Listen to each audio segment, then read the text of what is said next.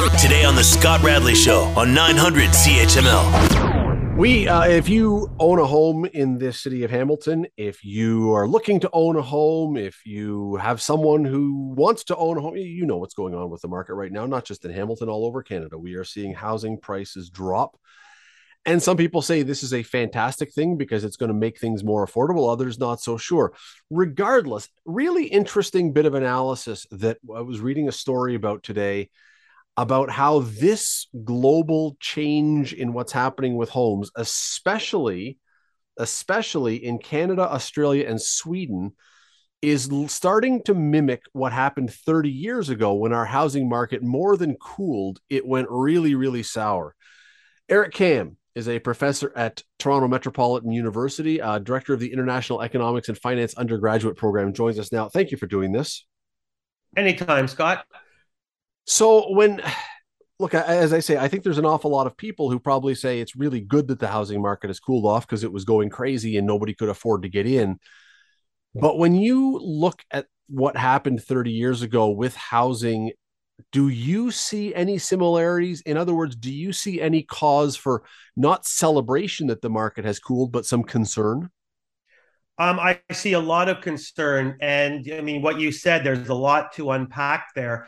You hear many people talking right now about the rise in the interest rate, and they make reference to the 1980s when interest rates rose. But if you really, Scott, if you really look at the macroeconomic data, this is becoming much more like the 1970s. And that was not a good economic period because that was a period of stagflation, which is when real gross domestic product is falling and the price level or the inflation rate is rising. And that's where we are right now. That is on the precipice of where we are right now. So, all of these economists, me included, who are predicting a recession this is what they're going on and they're and i say they're looking at the 1970s as a model and so i understand why i do every economic decision you're always going to have some people who win and some people who lose and that's what makes economics in a sense interesting but challenging but when you see the housing market as recessed as it is now yeah you might be one or two of the people who've moved from not being able to afford a house to being able to afford a house. But I'm very skeptical of that, Scott. I'm skeptical because that person who the house they wanted to buy, let's say they can now save $200,000 on that house. That's a lot of money. But you have no idea how much of that 200,000 is going to be made up in the higher interest payments. The problem is, is that ceteris is not paribus. All things don't remain equal. So your house may be $200,000 cheaper, but I have friends who used to pay, I'll give you exact numbers on their $1 million mortgage. They used to pay $3,300 a month. Now they're paying $4,500 a month. That will erode the decrease in the house price faster. And so that's why my long winded answer is this is not a time to celebrate. The housing market is recessed. It very quickly is going to be depressed. And there is no greater um, uh, visionary of the whole economy, a foreshadow of the economy, Scott, than the housing market. As the housing market goes, so does the economy. So when we look back at the 70s, or uh, as this other analyst that I that started this conversation pointed to the 80s, when the housing market, I, I had a friend whose father was involved in you know, it was risky for sure. It was speculating. He bought big houses in Toronto and then flipped them and sold them. And when the market all of a sudden went for a poop, he was stuck holding it and went bankrupt. I mean, we we remember if you were around in the 80s what happened with housing. Do we really see those kind of signs, or is that an overstatement? Was that a one-off? Have we somehow put protections in place that would prevent something like that from happening again? we don't have protections as per se, but of course, what we have is history. The people at the Bank of Canada are very bright. Mr. Poilievre is wrong. They're smart people. And so they see the models of the 1970s and the 1980s, and they don't want to replicate that. And I know what you're talking about because I've seen it on a macro level. I had friends of my parents, exactly like you're talking about, losing on, on houses and losing on land. And then on a micro level, our neighbors, our wonderfully wonderful neighbors, when I was a young young person, lost their house because the value of the debt became higher than the value of the house, and they put the keys under the door and had to walk away. Um, so yeah, I've seen this. It, it's it, these are not the good old days that we're talking about now. Will interest rates go to 14, 15, 17, 18%? My answer is no.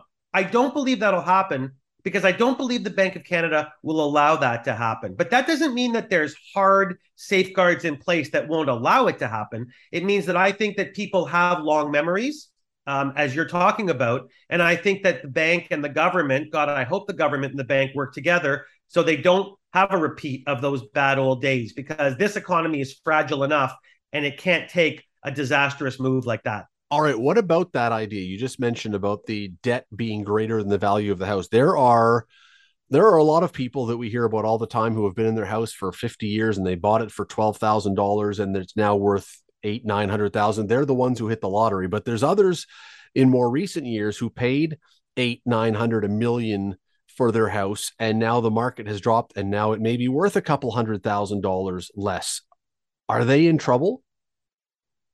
Not if they're going to hold their house and not if they can afford their monthly mortgage payments. The very best thing you tell them to do is what you tell someone to do when they hold a stock and it goes down nothing.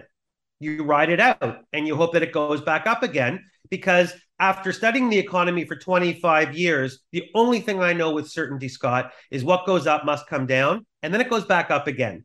And so if you can hold it, if you can afford the higher monthly payments, if you have to renegotiate, then you hold your house. It's only a loss if you sell it. So my advice to those people is to really, frankly, hang on for dear life. And I know that that's not great advice, but if we do, I don't think we will, but if we do return to a time of interest rates north of 13, 14, 15%, then I'm very weary because then you have people that just cannot afford to renegotiate. You can re- you can afford basically in Canada to renegotiate from 2 or 3% to 4 or 5%, but it is very few if any that can afford to go from 4 or 5% to 15 16%. So I would really tell those people, I don't have a crystal ball, but as an economist, if you can hold on to your home even if it's lost 100 or 200,000 dollars, that's only on paper, hold on because this too shall pass. Yeah, and, and, again, this an, this analyst that uh, that started this conversation, uh, one of the really interesting things, the three places that were highlighted as being the places that the housing market in the 80s took the biggest hit, and right now are looking like because it was so inflated before. Australia, Canada, and Sweden all history in that way repeating itself because those were areas where the housing market had gone berserk for the last number of years. Naturally, then those would, I guess, be the places that are going to take the biggest hit for now. Well, that's right. And our housing market did nothing short of going berserk. And again, if you're one of the people that profited off that berserkness, you're pretty happy. But you got to remember that there's a lot of different people in the economy, and every economic change, no matter what it is, creates winners and losers. And sometimes on a big level, we just say to ourselves, well, as long as there's more winners than losers. But we have to remember that winners and losers are people, and we have to be right. weary of both. So it's really a very tenuous time right now. Uh, but I would really, really caution people that have seen the value of their house to to drop to hold on because it's only on paper that it dropped. Is it berserkness or berserkitude? Uh, I don't know. I didn't go to your university, and we didn't study that at York. Eric Kam, Associate Professor and the Director of the International Economics and Finance Undergraduate Program at Toronto Metropolitan University. Always appreciate the time. Thanks for this. It's an honor. Stay healthy, Scott. You're listening to the Scott Radley Show podcast on 900 CHML. I think that every single person in this country would predict that there are parts of this country that have some resentment towards other parts of the country. I think we have certainly over the last 40, 50 years seen or expected that Quebec, or at least some in Quebec, would have resentment. More recently, I think we could probably assume that those out west, especially Alberta, might be feeling resentment. But a new study has been done looking at resentment among the provinces at other provinces.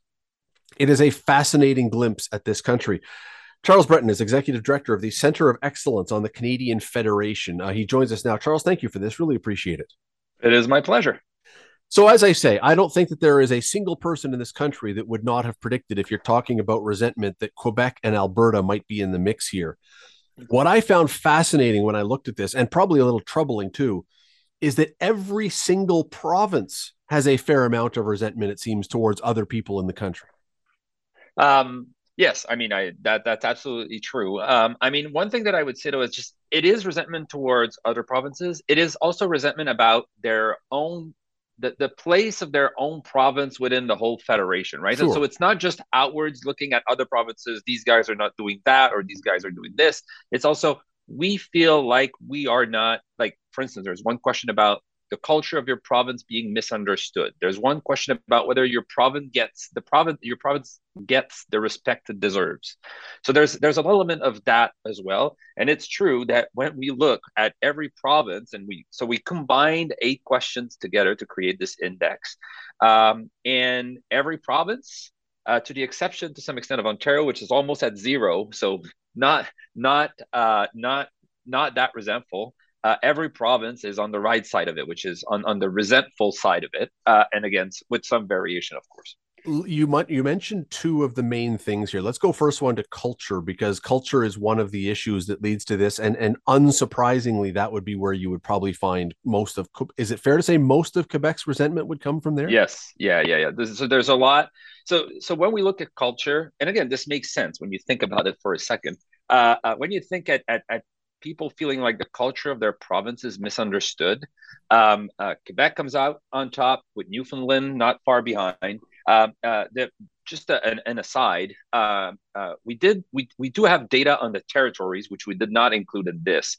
Uh, and all the territories also feel like their culture is really m- misunderstood, which they're probably right. Um, and so yeah so on, on the culture side it is at, at least at the top those that you would expect. So quebecers and, and, and people in newfoundland and labrador. The one thing that's interesting to me and you did mention alberta and saskatchewan as, as provinces that are resentful it is clear when we're looking at this that in their case it has it is not about culture. It's not like they feel like the culture of their province is mis, is misunderstood. It's completely something else. And it's about it's it's about the economy and it's about spending and it's about how they contribute economically to the country. Just before we get there, one more thing about culture. Uh, one thing I would think, and we're going to get to this as well, we're sort of jumping around here. Resentment is probably not a great thing to be having across the country. So you would want to have a solution for this. Culture, though, to me seems like a difficult one to have an easy or even a, a not easy solution to. It it's really going to be difficult, I would think, for some of these places, whether it's the territories, whether it's the Atlantic provinces, Quebec especially, to to bridge that gap because the culture, Quebec's culture, is never going to become Alberta's culture. It just never is. So that seems like it's a difficult one to deal with. It is. I mean, of course, the question here is about the culture being misunderstood. So I guess in that sense, there is some work. Again, I like I don't know what the solution is, but you could think about ways to for someone to feel like their culture is their culture is distinct. So I think that's one thing.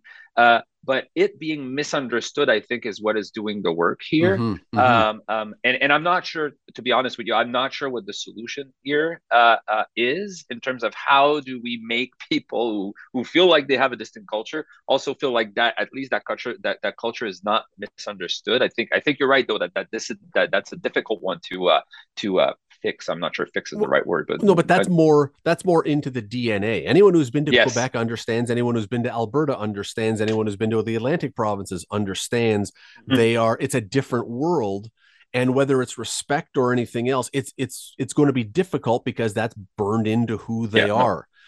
The other part, Agreed. though, and and this is a really interesting one, um, is the the the sense of um, resentment that their contribution to the country is either too much and they're not getting enough back or it's not being regarded as giving enough. Mm-hmm. This one's a more interesting one because this one does seem like it's got possible solutions to it. I don't know mm-hmm. if they mm-hmm. are real, but it this is a fixable one potentially anyway. Uh, I, I, think you're right. And in that sense, and to be honest, like the elites, the politicians have a role to play here because it's a lot about how we communicate and talk about those things.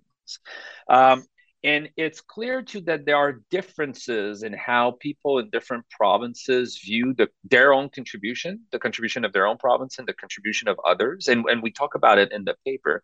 Um, there is definitely a lot of resentment there uh, uh, for Alberta and Saskatchewan, and even Manitoba to some extent.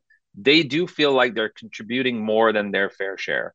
And to be honest, Saskatchewan, Alberta, they're like when we think about what the discussions that, that, that have happened there uh, over the last uh, uh, year or so, especially in Alberta, about the, the referendum on equalization. There was a, a lot of talk about about uh, about that and about the fact that Alberta when, were contributing a lot uh, uh, to equalization, for instance, and not getting anything back because, of course, Alberta is not getting equalization.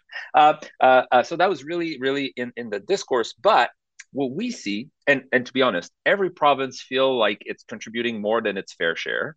Naturally. uh, uh, but but the extent to which they do it differs right? Uh, but where there's a difference is that some provinces again saskatchewan alberta see it as a zero sum game which is if we are contributing more than the others it means that others are not contributing enough. And in that case uh, uh specifically quebec. And quebec is completely separate different in that regards. Like quebecers feel like their province is contributing like about its fair share, right? Uh, uh, but also feel like the others are contributing their fair share. Like there, there there's no zero sum game. Like we might be contributing a bit more, but like everyone's kind of doing what they should, and and there's no resentment towards another region. There's resentment about the whole country not understanding their culture, uh, maybe not respecting the province enough. But in terms in terms of contribution contribution, there's there's no kind of, of reaction or resentments towards other regions in terms of their own contribution to the country, which I thought to me was kind of a surprise and interesting. Well, and and also with that, what I found interesting, if I'm reading this right, is that most places in the country to some degree share the West's view that they are contributing a lot, but other places who think they're contributing a lot, the rest of the country doesn't necessarily share that view. Yeah, that's true. And and and so again, going back to what we were saying about the West, you're absolutely right. So the West has a point in a sense because everyone shares their view that the West is contributing more than its fair share. Uh, again, there's some variation in there, but it, it is it, it is true. Um, also, every province agrees with the West and and thinks that Quebec is not is not is contributing less than its fair share, which in, which in a way is, is a bit of an issue as well. Um, um, so you're absolutely true there that uh, um, the rest of the country shares the views of the West on the West's contribution to the country. So in a way, there's there's some they, they shouldn't feel that resentful against other provinces because they they they do share their their own views on that. It, there's so many more things I would love to talk to about this, and I wish we had time to get into what some of the political answers are. I don't know that there are political answers, but maybe is the opposite. Just before we go, is the opposite of resentment respect? If, if, governments or politicians of all stripes respected other places or or very publicly went out of their way to respect it would that mm. help to navigate some of this do you think or is that too simple? But, well I, I think so. And and i mean again it is some of some of it is in a way simple. Uh, i do think so. I, I do think it, it also matters how you thought you, you you you speak about things how you mention things. Again the debate and, and it's not just that but the debate about equalization equalization in alberta and about like provincial autonomy in alberta is often done or discussed in terms that reference quebec. Uh, sometimes you just say we want what quebec has um, and, and so that creates that that that that that seeps into people's mind and i think creates this this feeling that there's a province over there that has what we want and is probably not contributing what we were contributing. For instance quebec is getting equalization. So the way people th- talk about these things uh, uh, matters.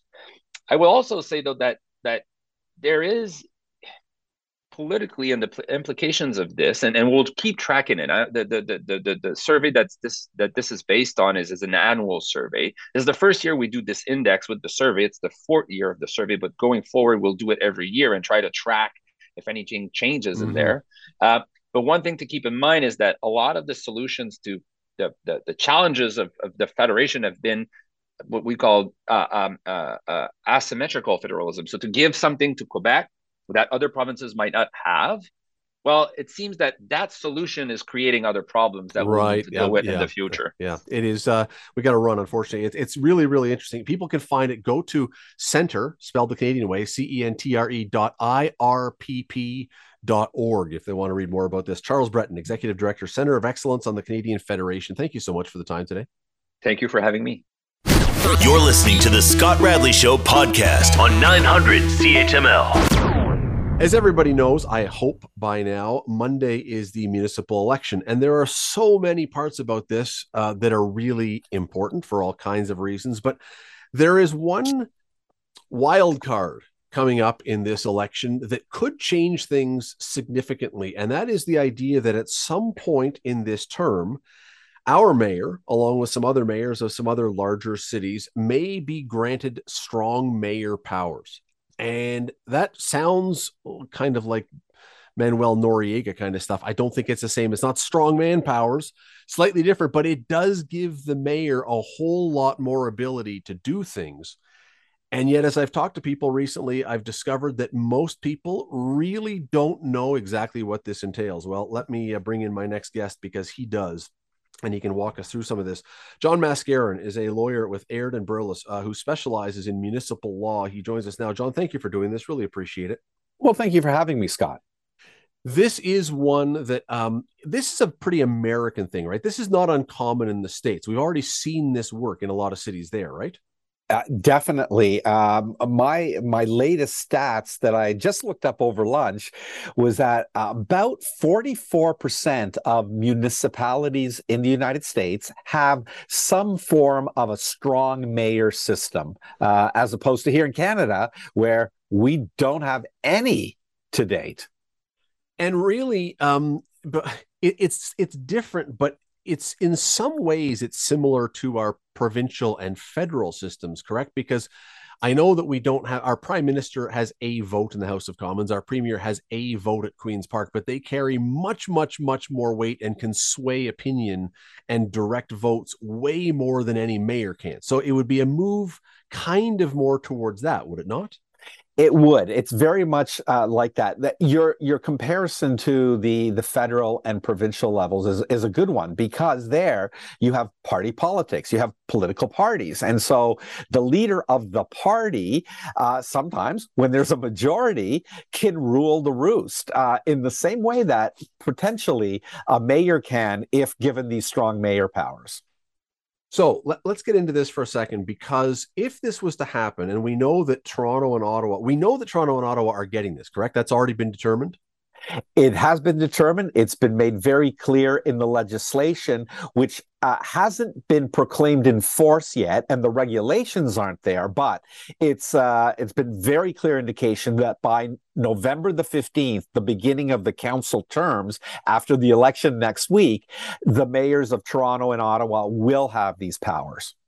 And then comes places like Hamilton afterwards. Now we've heard that that could follow. What do you? What would you expect would be the make or break decision that would determine whether or not whoever wins here ends up with those powers?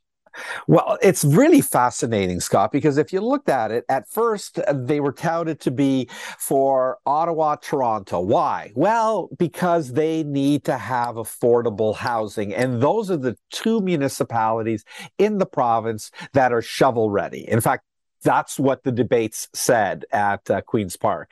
Then it became, well, you know, uh, we're going to test it out and we'll, we'll see. Uh, we'll p- put in a, a, power in the Municipal Act that we can designate other municipalities for these same powers. And then just the other day, it's like, well, we're going to extend them next year. Well, I thought it was going to be a pilot uh, in Toronto and Ottawa just to see, first of all, are they going to be even used? And two, if they are used, do they actually work for their intended purposes? Looks like we're going to bypass all that and just go to them next year. So, what would this? Okay, let's walk through this because here yep. is, and this is where this becomes very important. And let me just back up for one second. When people are voting on Monday, yes, you're probably voting for a mayor that you like their policies. Maybe you like them personally. Maybe you think that they would be a better representative of the city than someone else, all kinds of reasons. But you could potentially then be voting for someone that you are giving much, much, much more power to than Fred Eisenberger has had in the past, or Bob Bratina, or Larry Di Ianni, or go all the way back to whomever you want to. So, what would this actually mean in, in practical terms? Let's take a, an issue here, and housing is a big one because Hamilton obviously is another city that's got big housing issues. So, we're moving forward now. Mayor X wins and they become a strong mayor in Hamilton. What could they then do with that power? This is the key question. Right now, people have, I think, misunderstood what the strong mayor powers uh, uh, intend to do. They are only intended for the moment and except with one carve out, which deals with the municipal budget, right now, they are only intended to be used to further provincial priorities. And that's what the province says they believe or it believes is important for municipalities to do. And at the moment, the only two provincial priorities that have been uh, stated to be coming into force would be housing. So, uh, to get housing moving, especially affordable housing. And second, infrastructure related to housing. That's it. It doesn't talk about things like public transit, uh, uh, hockey arenas, uh, or anything else for the moment. It could potentially, uh, yeah, you'll see some people want to elasticize and make this flexible, possibly say, well, hold on. We know it doesn't say public transit, but isn't that infrastructure related to the provision of affordable housing. And I suppose that's an argument that you could make. So, Scott, just to be very clear, at the moment, it appears to be much more narrow than people think. The mayors of these strong mayor cities, initially Toronto and Ottawa, don't have jurisdiction to just do anything that they want.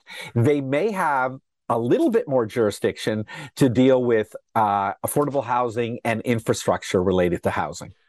Okay, so as a lawyer, then um, you get asked uh, uh, for your. Uh, I'm coming to you for an opinion on this. So I am now a mayor, and I say, I can only do things to do with housing, but if I put in bike lanes as part of my strong mayor powers and push for that, that will allow for more housing because of I don't know. You come up with whatever reason you want. I mean, you could.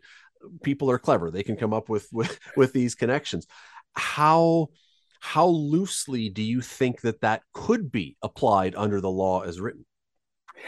Well, I think it could be applied as loosely as the head of council determines it to be. And because the it's in the head of council, the mayor's uh, opinion. That's how the legislation's been written. So your your example of of housing, uh, of sorry, of bike lanes is very good because you're going to say in order to get to more affordable housing, uh, perhaps the people in uh, these uh, new units that are to be created will have different modes of transportation and won't be relying on having two cars for every every uh, every apartment or every townhouse or every single family dwelling. What they're going to do is they're going to use um, bicycle transportation, public transit a lot more. So that would be infrastructure possibly related to the provision of affordable housing. So I could certainly see the argument being made and the determination in the mayor's opinion saying,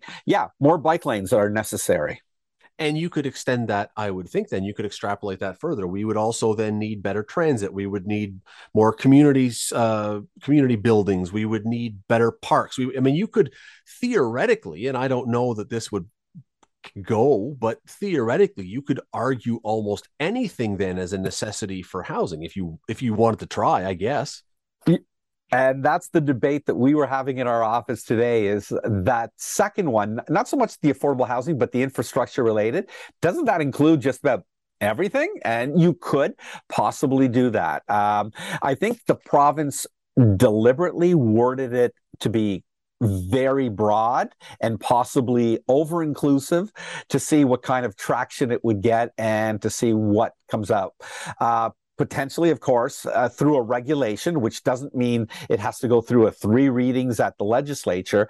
The minister could just create a regulation to say uh, infrastructure related to housing means what it says, but it excludes these things specifically. For instance, bike lanes, your example and I would be kind of surprised um, if let's say John Tory or in Ottawa, whoever wins there, were to really push the limits of this, I kind of would be surprised if the province, after just giving them more powers, immediately then tries to rein in those powers and says, "Oh, that's not what we really meant." I, it, uh, maybe I'm wrong. I would be surprised if immediately the pushback was on.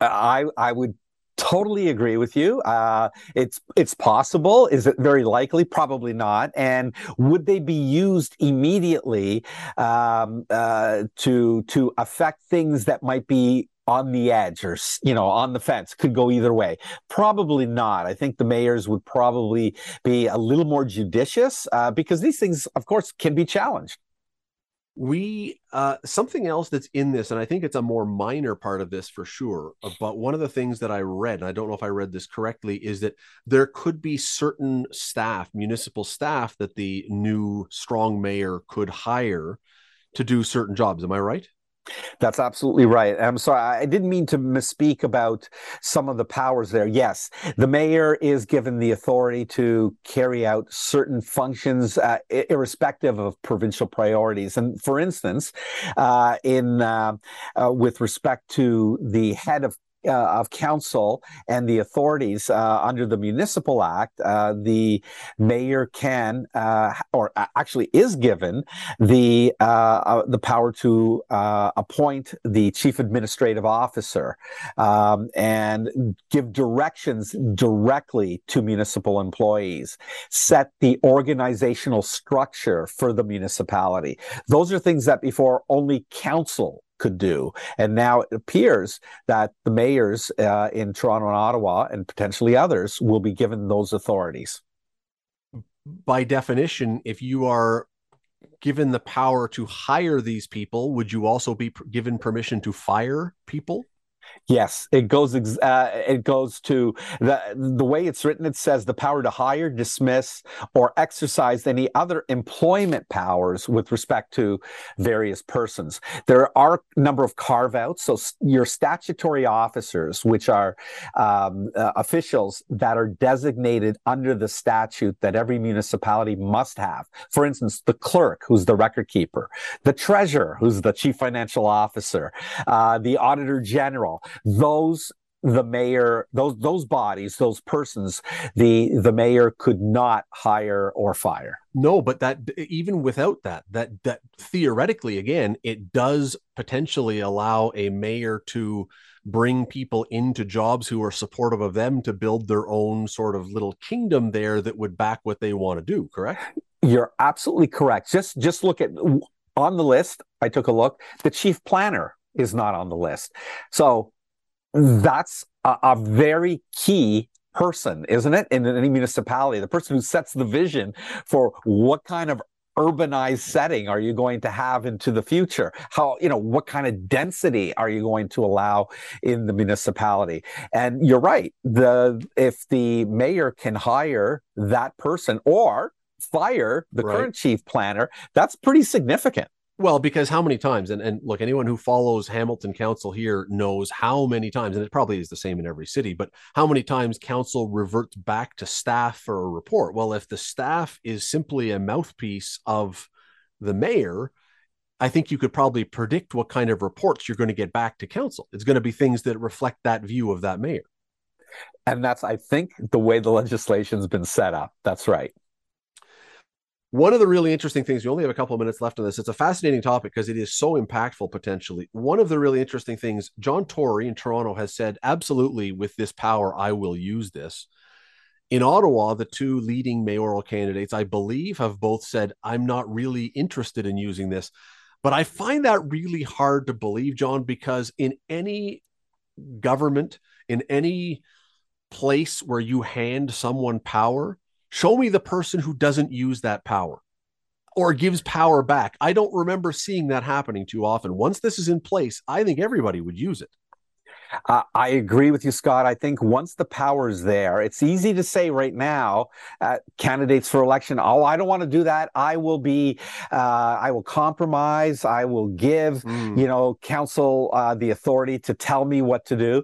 But what happens when push comes to shove and council's not coming along with perhaps the vision of the mayor and the mayor's strong-willed? usually mayors are pretty strong-willed. They, that's yeah. how they get there, right? And so, yeah, I, I, I agree with you uh, it'd be it'd be extraordinary to see someone saying, "Well, I have the power. You know what? I'm just not going to do it," even though council's not doing what I think is best for the municipality. We do have in built into this a veto system uh, where, if even with a strong mayor, two thirds of council could vote it down. Correct. That's correct. So there is a bit of a fail safe there there is pr- provided that the council is sort of evenly spread out because this would also mean that if the mayor's views were reflected by in hamilton's case even six councillors that would prevent that two-thirds from ever kicking in. Almost everything then the mayor wanted would go through that's right. It's a supermajority of two thirds, and certainly has been criticized by a number of people as that that's being uh, uh, undemocratic. Of course, if you reverted back to the uh, the simple majority, then it really wouldn't be strong mayor legislation, would it? Right. Because then it'd be too easy for then council to veto it. Uh, you know, you could have gone to a super super majority, which would have been three quarters, which would make it, you know, nearly impossible. I think two thirds was the bit of the compromise. Yeah, it's uh look if if this is if, if the thing that if you vote for the person who wins as mayor and they support your views, this is a great system if if you're on the other side, it's going to be a long four years. Um, you know, and, and the flip side is we got to go. And let me just ask you this: I mean, the mayor is unique. We, we don't treat the mayor really as unique in Ontario cities because they just get one vote. But the mayor is the only person who is voted by all the citizens. So I mean, I'm still undecided because I haven't seen it in at work here. We've seen in the states. I'm still undecided, but I I do wonder if all along the mayor should have had some extra kind of oomph behind what they do. I just don't know if this is the oomph. Right. And I think this is just historical here in Canada. We've always been with the weak mayor system. You know, the mayor is one member of council, has to work through a series of compromises and concessions, you know, tried to build consensus on behalf of council. That's the way it's always been. And this, quite honestly, is extraordinary. It's, uh, it's not in any other jurisdiction in Canada. And I think a lot of other provinces are looking to see what happens here. Is it going to be successful? Uh, and it, might it be a way to, you know, disentangle some of the logjam and the mm, long, Absolutely. long, year long debates that council for, you know, matters that uh, you know the public just doesn't understand. Why is it taking months or even years on things? We will see, but it certainly makes the vote on Monday even that much more important who you cast the vote for. Who do you want if you're voting for a mayor? Which person do you want having that extra power? That's something to contemplate as you go to the polls. John Mascarin, uh, lawyer with Aird Berlis, uh, pardon me, uh, spe- specializes in municipal affairs. Thank you so much for doing this. Very much appreciate it. It's been a pleasure. Thank you, Scott. The Scott Radley Show. Weekday evenings from 6 to 8 on 900 CHML. The Scott Radley Show podcast is available on Apple Podcast, Google Podcast, and wherever you get your podcasts. I'm Scott Radley. Thanks again for listening, and do not forget to subscribe to this podcast. It is free. You will never miss an episode. And also, be sure you rate us and review us. Whatever you think of us, we'll take it. Thanks for listening.